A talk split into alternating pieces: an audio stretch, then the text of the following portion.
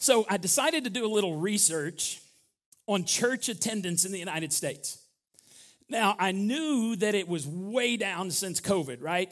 So, most of the pastors that I've talked to said it's maybe 38, 39% of people have come back after all of the COVID craziness and, and shutdown. Um, but what, what I found actually shocked me because Gallup and all these different pollsters went out and they talked to all of these different folks in the United States and they asked them, Do you go to church regularly? Meaning, do you go to church every week? And here's what they found they found that 40%, so four out of 10 people in the United States said, Yes, I go to church every week. I'm a regular church attender. That would be about 133 million Americans in church every Sunday. That kind of shocked me because that's almost as many people as go to all the, the professional sporting events in a year right? So I'm like, wow, that's that's pretty impressive. So then somebody came up with a bright idea to ask the churches how many people are coming. And so they surveyed all these churches in the United States and they found out it's not anywhere close to 40%. It's 17.7% or 52 million people are in church on any given Sunday in the United States. And that's still a lot of people, but I thought, how in the world is there an 81 million person gap? 133 people say they go to church, but when you talk to the churches, no, only 52 million come. So researchers gave it a name. It's called the halo effect. And I am not talking about the video game. Right? This, the halo, I decided to look this up. So the halo actually came about. It's, it's a pagan symbol. It started non-Christian and, and about 300 years before Christ. They started painting people with these little things, we call them halos, that, that um, signified that this was a special person. Either they were, they were a king or, or it might have been angelic. It, there, there was something special about them. It didn't come into the Christian church until hundreds of years later. I always remember seeing, you know, stained glass windows and wondering why Jesus had a halo and why certain people had halos and how certain people didn't, you know, all of that. So the halo effect actually, here's the definition it's the difference between what people tell posters and what people actually do. It goes on to say Americans tend to overreport socially desirable behavior like voting and attending church and Americans tend to underreport undesirable behavior, like, and I'm using theirs, like drinking or not going to church. And I went, wait, what? People are lying about going to church so they'll look better? That doesn't make sense to me. So this pollster thought, okay, we'll dumb it down, right? We're not to talk about every church. We'll dumb down the definition of regular church attendance to three out of every eight Sundays. Surely that'll give us a bump in numbers. It went from 17.7 to 23%. If you only come every three, three out of every eight Sundays, so that would be 83 million people in church any given Sunday, although 133 million say they were there. I just don't understand that. Now, I want to talk about why the church is a big deal.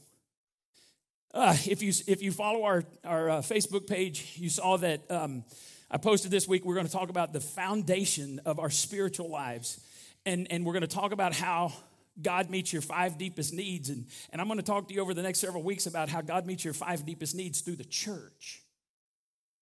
Um, we're going to look at God's definition of a church and why you desperately need to be a part of one. And here's why. Here's at least one of the reasons. There are five irreplaceable benefits of being part of a church family.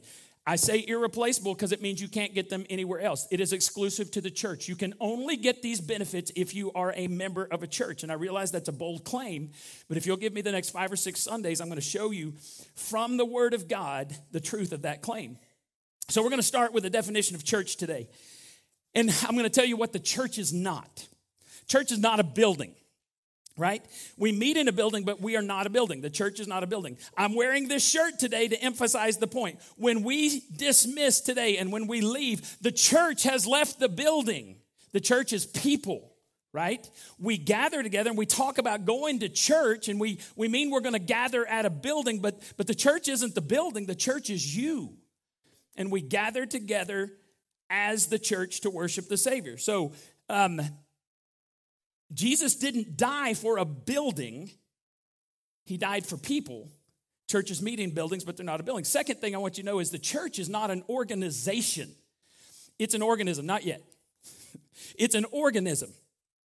What I mean by that, the, the Bible calls the church a body. And, and we are connected together. Every person has, um, has a part to play in the body. You are so ahead of me. Um, I'm getting there. It's called a body, it's called the bride. It is an organism, not an organization. Some people say, I hate organized religion. Buddy, I'm right there with you. So we're kind of disorganized religion, right? All right, yeah, thank you. I know that's right, baby. So here we go.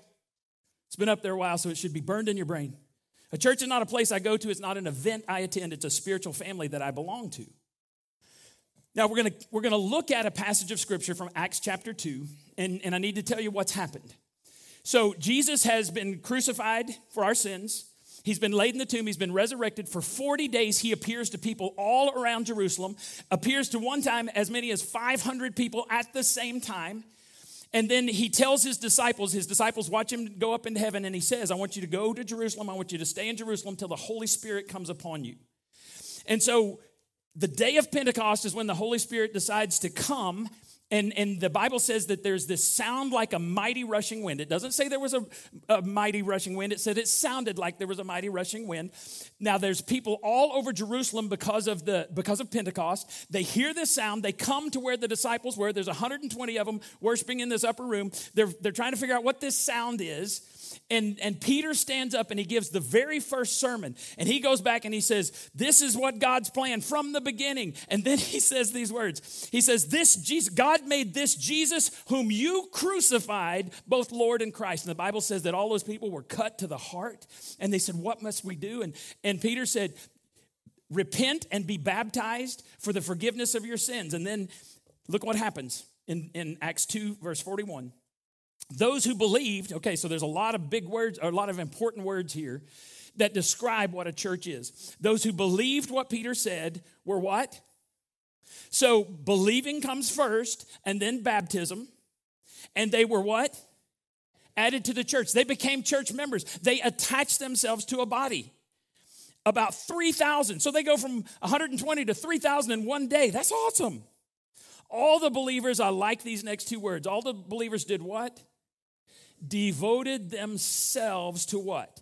To the apostles' teaching, to fellowship, to sharing in meals. And, and I like this. This is in the New Living Translation. This parenthesis is, is in, that, in that translation, including the Lord's Supper and in prayer. So, what does it mean to devote yourself?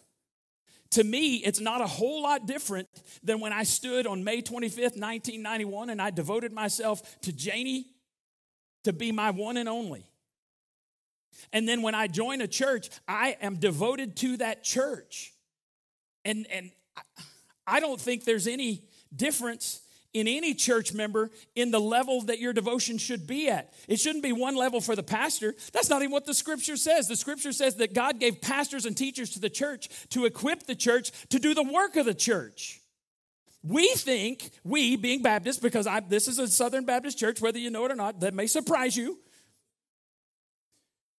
In all of the Southern Baptist churches I've been in, we hire a staff and say, You go do the work. And then we sit there and maybe we cheer or maybe we criticize. That is not God's plan. Love it when you guys are here. Y'all just talk.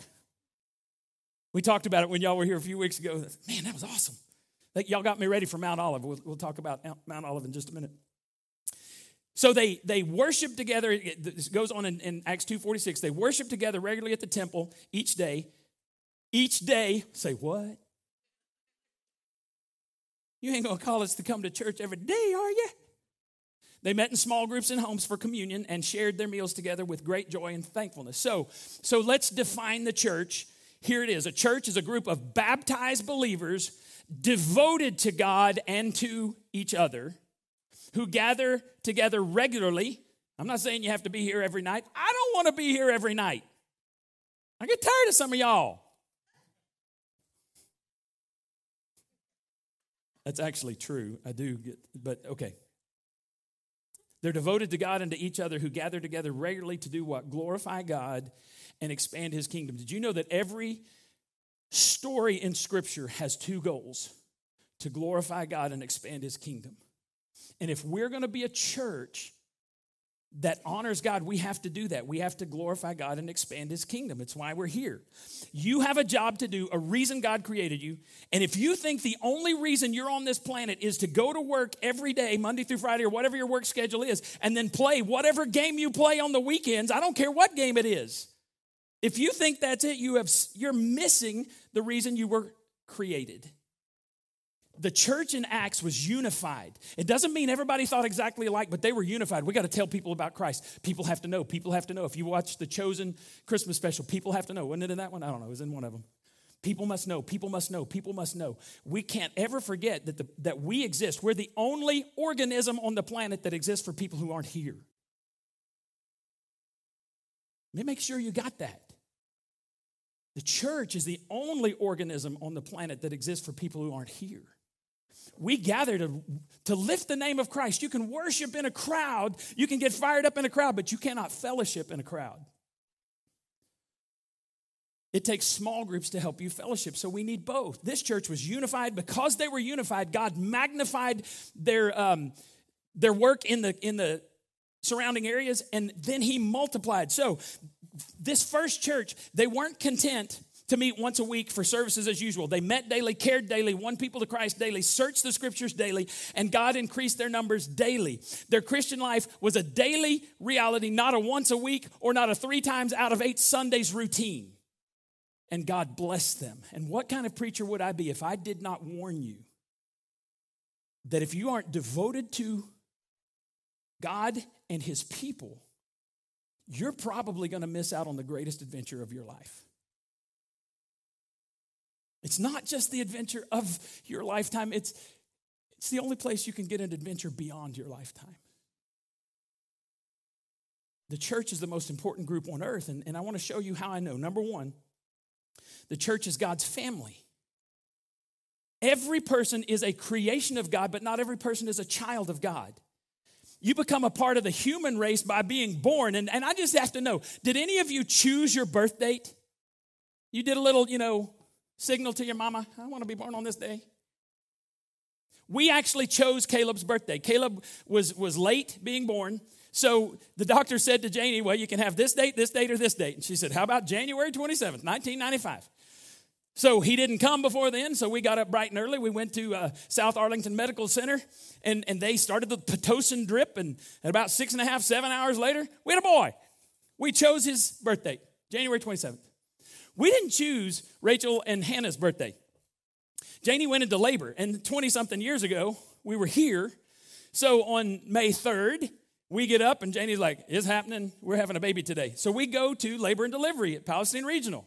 We walk in, and the, the nurses were so confused. They said, What are you doing here? And she said, I'm going to have a baby. They said, You're not on our schedule. She said, I'm having the baby. I'm in labor. And they went, Oh, we're so sorry. I don't remember it, which one, but we did this with Hannah as well. We went in, same thing. I think it's the same nurses. What are you doing here? We're going to have a baby. No, you're not. You're not on the schedule. Oh, it's coming. One of them, there were no labor and delivery rooms. They stuck us in a closet. I'm not making this up. I'm holding Janie's hand going, I hope that somebody gets done over there because ain't room in here for all of us with the baby. And by the grace of God, they did. We didn't choose their birthday because they she went into labor. Now, my point is, you didn't choose your birthday, you didn't choose your parents, you didn't choose where you would be born, you didn't have a choice. But when it comes to the family of God, you have a choice. And you have to choose. 1 Peter 1 3 says this All honor to God, the God and Father of our Lord Jesus Christ, for it is His boundless mercy that has given us the privilege of being, what are those two words? Born again. So I want you to say this word regeneration. Say it again regeneration. God has given us the privilege of being born again. That means made alive. Scripture says you're dead in your trespasses and sins, and you have to be made alive. Dead people don't make themselves alive. An outside force has to come and act upon them. So, regeneration is the Holy Spirit of God coming into you and making you alive spiritually. We're born again so that we're now members of God's own family. You didn't choose to be born, you have to choose to be born again, and that's regeneration.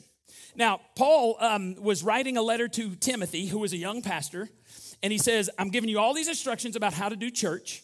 And then what he says in, in verse in chapter 3, verse 15, he says, If I'm delayed, the reason I wrote this is if I'm delayed, you will know how people ought to conduct themselves in God's, what is that word? Household. God has a family, God has a household. Well, what's the household? He tells us, which is the church of the living God the pillar and foundation of truth. The church is God's family. And this word church, it's used about a hundred times in the New Testament, and almost every time it refers to a local body of believers. Um, it's called an assembly of those who are in the family of God.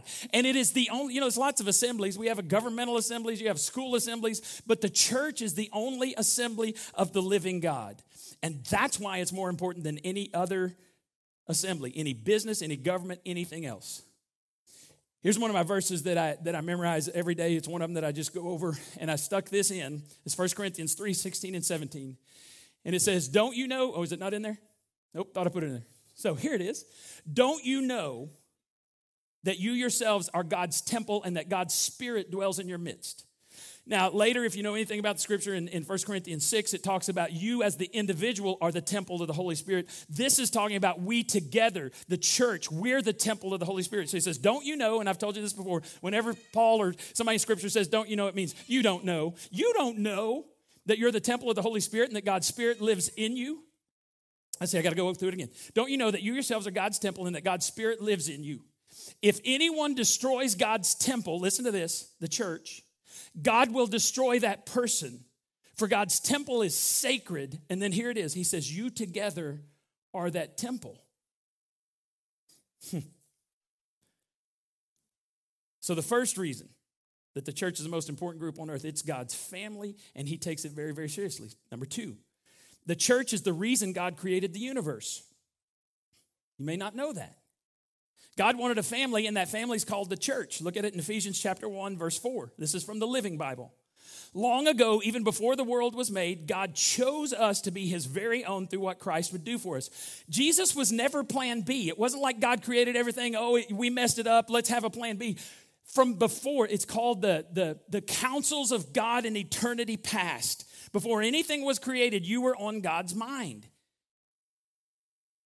Before he made the world, God chose us to be his very own through what Christ would do for us. Jesus was always plan A. As far as God is concerned, believers were saved on the day he decided on this plan in eternity past before anything was created. As far as Jesus Christ is concerned, people are saved the day that he gave his life as a substitutionary atonement for your sins. And if you accept that substitutionary atonement, you're saved. As far as the Holy Spirit is concerned, you're saved the day that you, you submit to his um, to the conviction of the Holy Spirit and you ask Jesus to be the forgiver of your sins and the leader of your life. Here's my point God the Father, God the Son, God the Holy Spirit all have a part, part in your salvation, in your regeneration whether it was in eternity past or whether it was 2,000 years ago on the cross, or whether it was for me when I was six years old in a little Baptist church on a Sunday night when I walked down and I said, I'm going to hell unless I have Jesus in my heart. And I asked Jesus to save me. So it's past, present, and future tense. Look at Ephesians 1 5, the very next verse. His, God's unchanging plan, has always been to adopt us into his own family by sending Jesus to die for us. And he did this because he wanted to. Okay, back to regeneration. Regeneration means you're born again, you're made alive spiritually. You are not alive spiritually when you're born. You're alive physically, but not spiritually. You have to be made new, you have to be regenerated.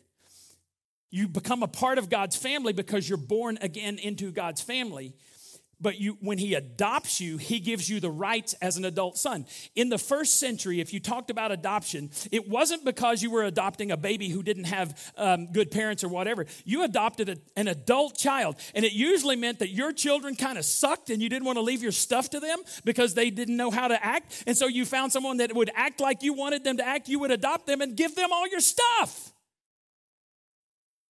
When the Bible talks about adoption, you're regenerated, born into the family of God, but He gives you the rights of an adult son or daughter the moment you come to Christ. You don't realize all of that. You have to grow up spiritually. You have to be sanctified. Sanctification is the, is the process of going from being a, an infant spiritually to being a fully devoted follower of Christ. And it takes you every bit of your life. to become a fully devoted follower of Christ. In fact, you won't even get there until you stand before your Savior in heaven. God wanted a family, it's why He created the universe. If God didn't want a church family, there would not be anything in existence. Number three, why the church is the greatest group on the planet. The church is how God works in the world. I, I skipped over Jeff, but I'm going to go to it right here. So, you remember when I came back and I was praying and I, I challenged you guys to, to give $10,000. Actually, I challenged the church to give $5,000 to the, the, the, members, and then the board said, We'll match it $5,000. We'll take $10,000 to Mount Olive Baptist Church because of all the stuff they've gone through, all of the crazy things two hurricanes, um, an ice storm, and a tornado in, in the 13 month period. So I, I, I, thought, I thought I was stretching the church by challenging you to give $5,000. And then people just kept giving and kept giving. And I don't know if you were here that day that I announced that, that we were over $10,000 and then I announced that we got up to 15000 So we took a $20,000 check to Mount Olive. That is crazy to me. That is just totally crazy. So we, uh, Teresa wrote it out and we, we asked Pastor uh, Harris to come hang out with us. We were going to have pizza at the church before we started working. So we worked all day Saturday at the church, hanging stuff, and you'll see that in a minute. And then we had pizza after church on Sunday. And so we asked him to come over. And here's just a few seconds of me actually present. This was the coolest thing. So we're sitting in, they have these, these booths that were donated, and it's like a, so they have their commercial kitchen and it's like an eating area. So we're sitting there waiting on pizza, and we asked Pastor Harris to come out. And so I, I he has no clue. And you could see our people, our church people are, they're just, they're, they're like, you know, a parent when, when a kid is about to open up a great present, they're, they're going, here we go. Watch this. Just just a few seconds of this.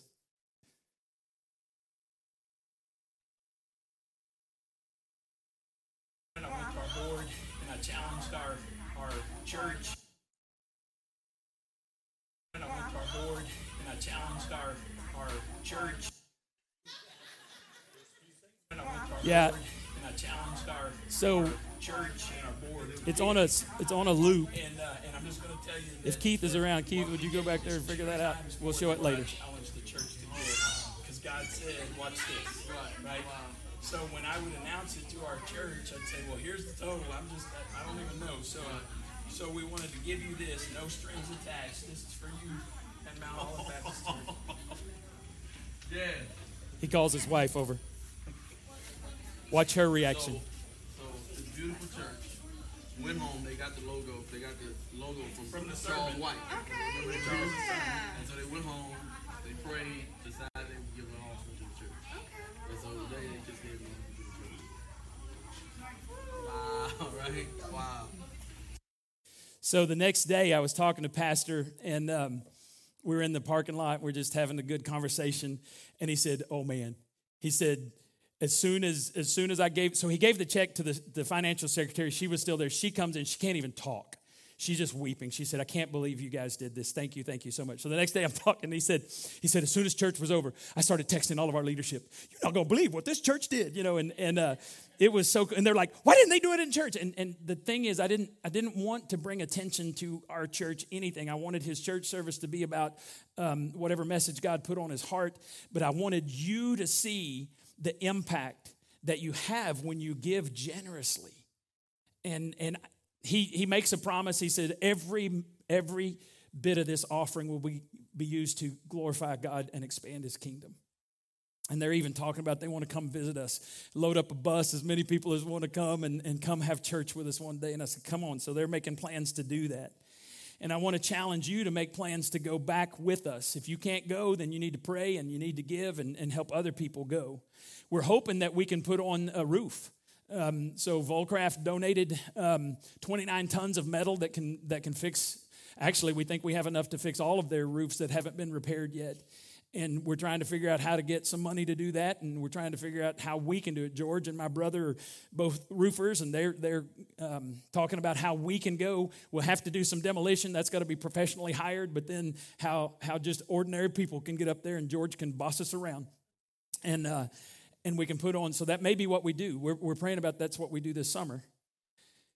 The church is how God works in the world. Here's what he says in Ephesians 3 10 and 11. His, and I put this, this in there, God's, God's intent was that now, through the church, check this out. The manifold, I, I put manifold in, in a different color because I want you to see it.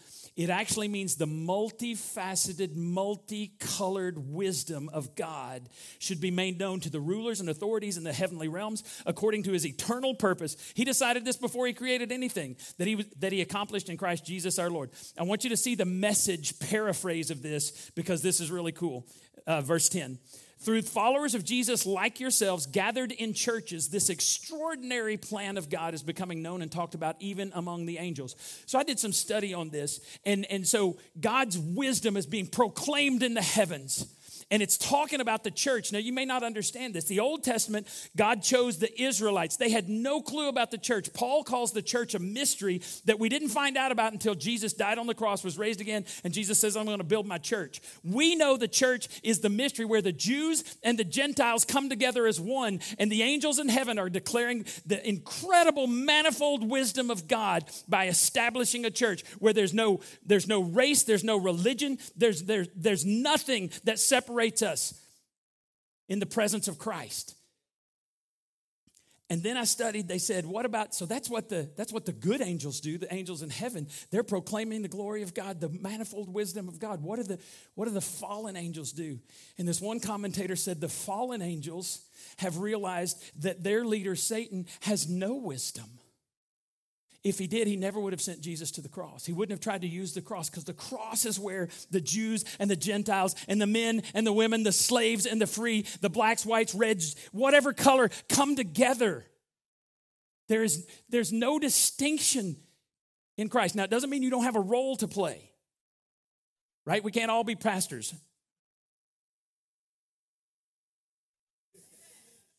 Y'all know we would never get out of this church if we were all pastors. And we would never decide on the color of the carpet if we were all pastors. But there's no distinction of race, of, of economic status, of sexual, and by there, there's only two men or women, there's only two options. But in God, we're all one. And Satan, Satan's followers realize he's a fool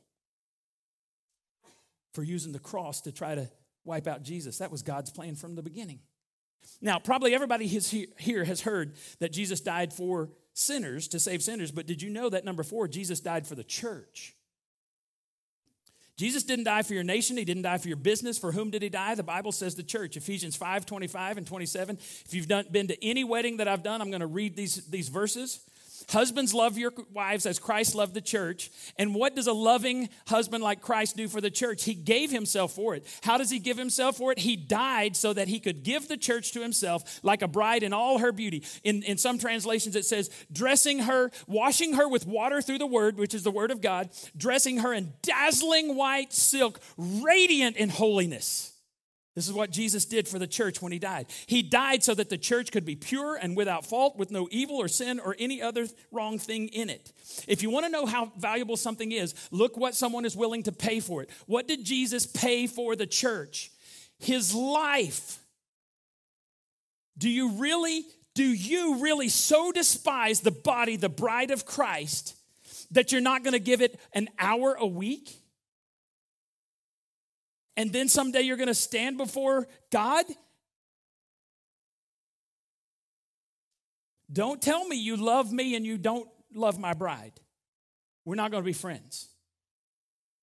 Now, I get it if you tell her you love her and you don't love me. I totally get that. We can be friends. But if you don't like the church, the bride of Christ, if you don't like the body of Christ, I don't think there's anything in heaven you're going to like. Number five, why is the church only the, the, the greatest group on earth? Only the church will last forever. The U.S. isn't going to last forever. Walmart's not going to last forever. When I went to Costa Rica for the pastor's conference, the, the missionary that was driving me around, he's, he lives in Alabama now, but he used to live in Costa Rica for three years. And so he's driving around showing me stuff. I used to live there and live there. He said, "You want to know what changed my life when I when I uh, was living in Costa Rica?" And I said, "Sure." And we drove by and it was Walmart. He said, "Walmart changed my life." Well, Walmart's not going to last forever, and he knows that. Ephesians 3 20 and 21, here's what Paul tells the Ephesians. Now, to him, God, who is able to do immeasurably more than all we ask or imagine, according to his power that is at work within us, to him be glory where in the what?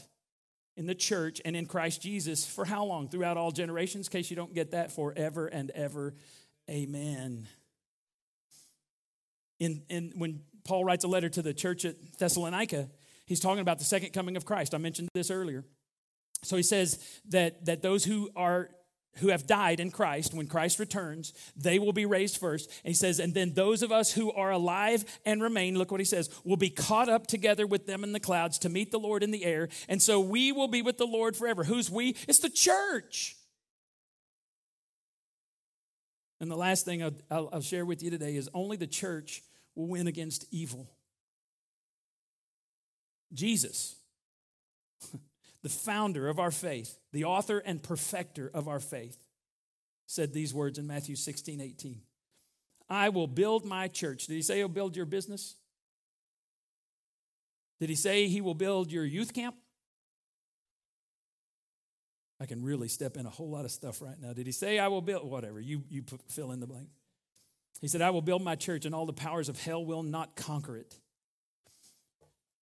Jesus doesn't give a rip about building my reputation or your reputation. He's into building churches. And do you know how you can tell the difference between an attender and a member of a church? An attender says these words. Is that on there? Yeah. Oh, I love your church. A member says, I love my church. It's personal.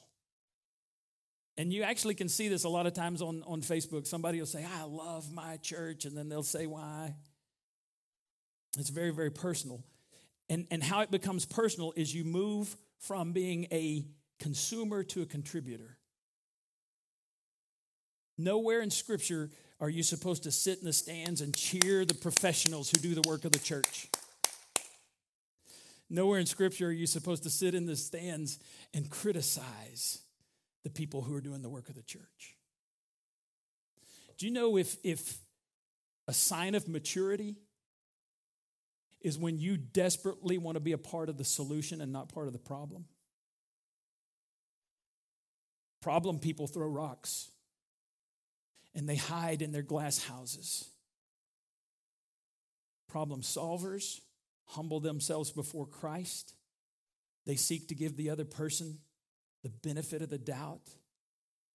And at all times, they glorify God. That's how a church prevails. So, over the next few weeks, here's where we're going to look. The church family does five things for us helps me focus on God. I mentioned youth camp. Why is a youth camp effective? I actually believe God called me into ministry at youth camp when I was a junior in high school. It's very effective. Why? Because you get away from the distractions. Your church is supposed to help you get away from the distractions. But if you don't come to your church, I like that thing that you posted, Rebecca, that what was it? Something about the church assembly required? I don't remember what, what was it? The church is a gift from God, assembly required. I do scroll through all, you know, I don't post a lot on Facebook, but I scroll through. Assembly required. Who's supposed to assemble it? We are. Second thing, the church helps me face my face life's problems. In Galatians, it says, "Bear one another's burdens and thus fulfill the laws of Christ." Now, it, it also says that each person is supposed to bear their own burden. So the normal things of life, you're supposed to do the normal things of life. But when my mom and my dad and my sister all died in a car wreck on the same day, that's not a normal thing of life. And people came around me and they helped me walk through.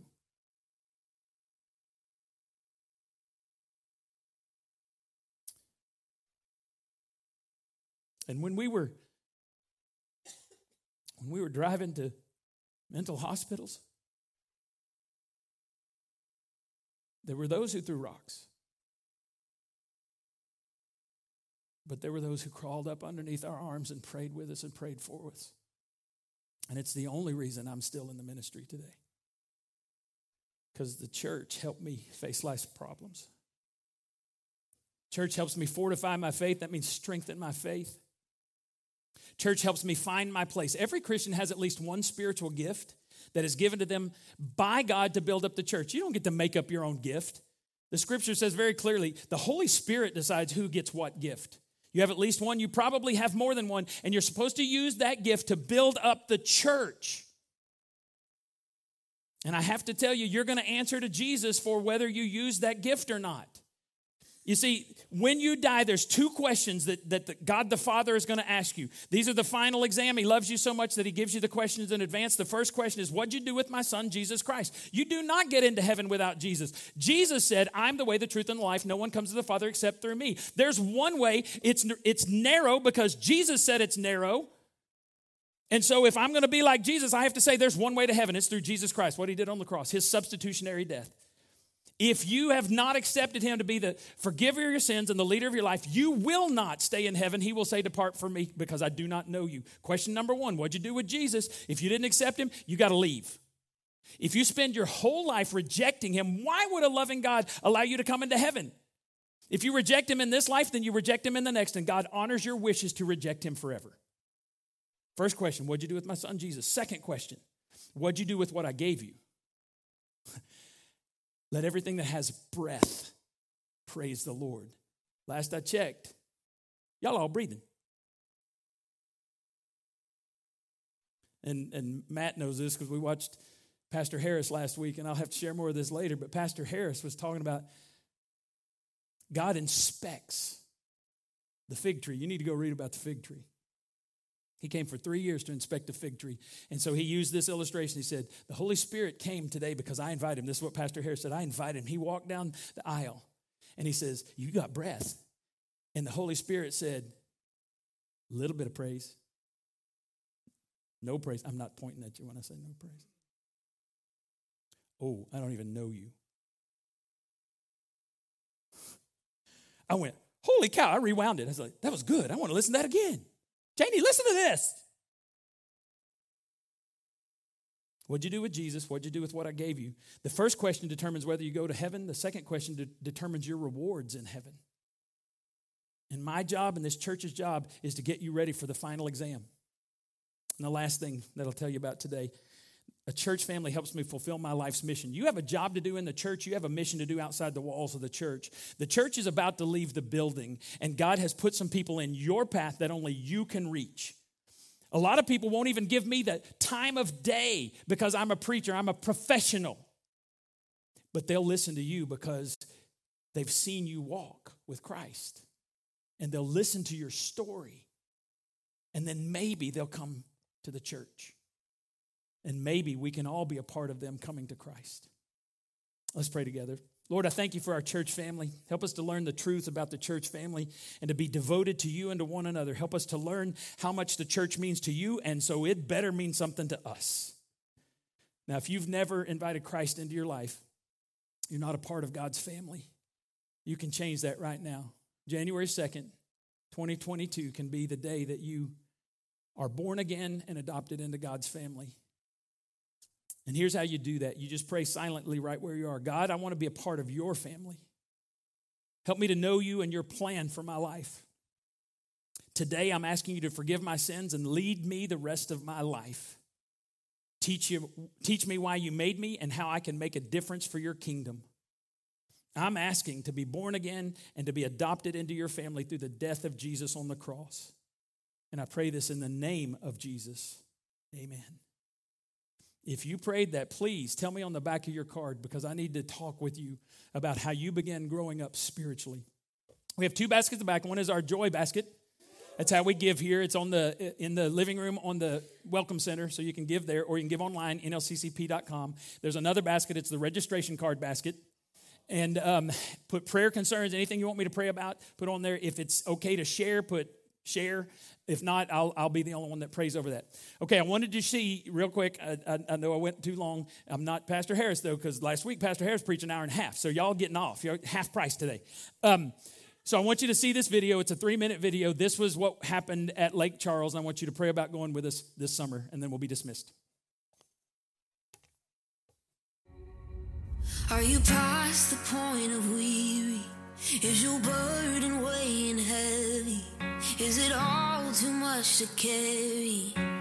Let me tell you about my Jesus. Do you feel that empty feeling? Cause shame's done all it's stealing. And you're desperate for some healing. Let me tell you about my Jesus. He makes a way where there ain't no way. Right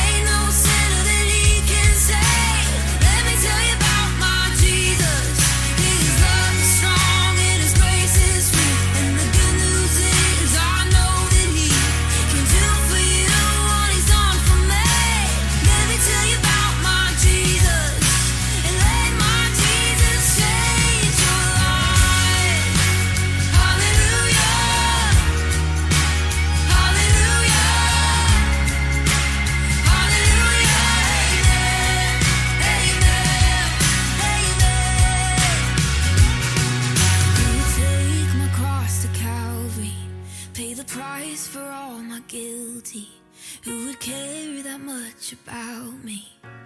Let me tell you about my Jesus. Oh, He makes a way where there ain't.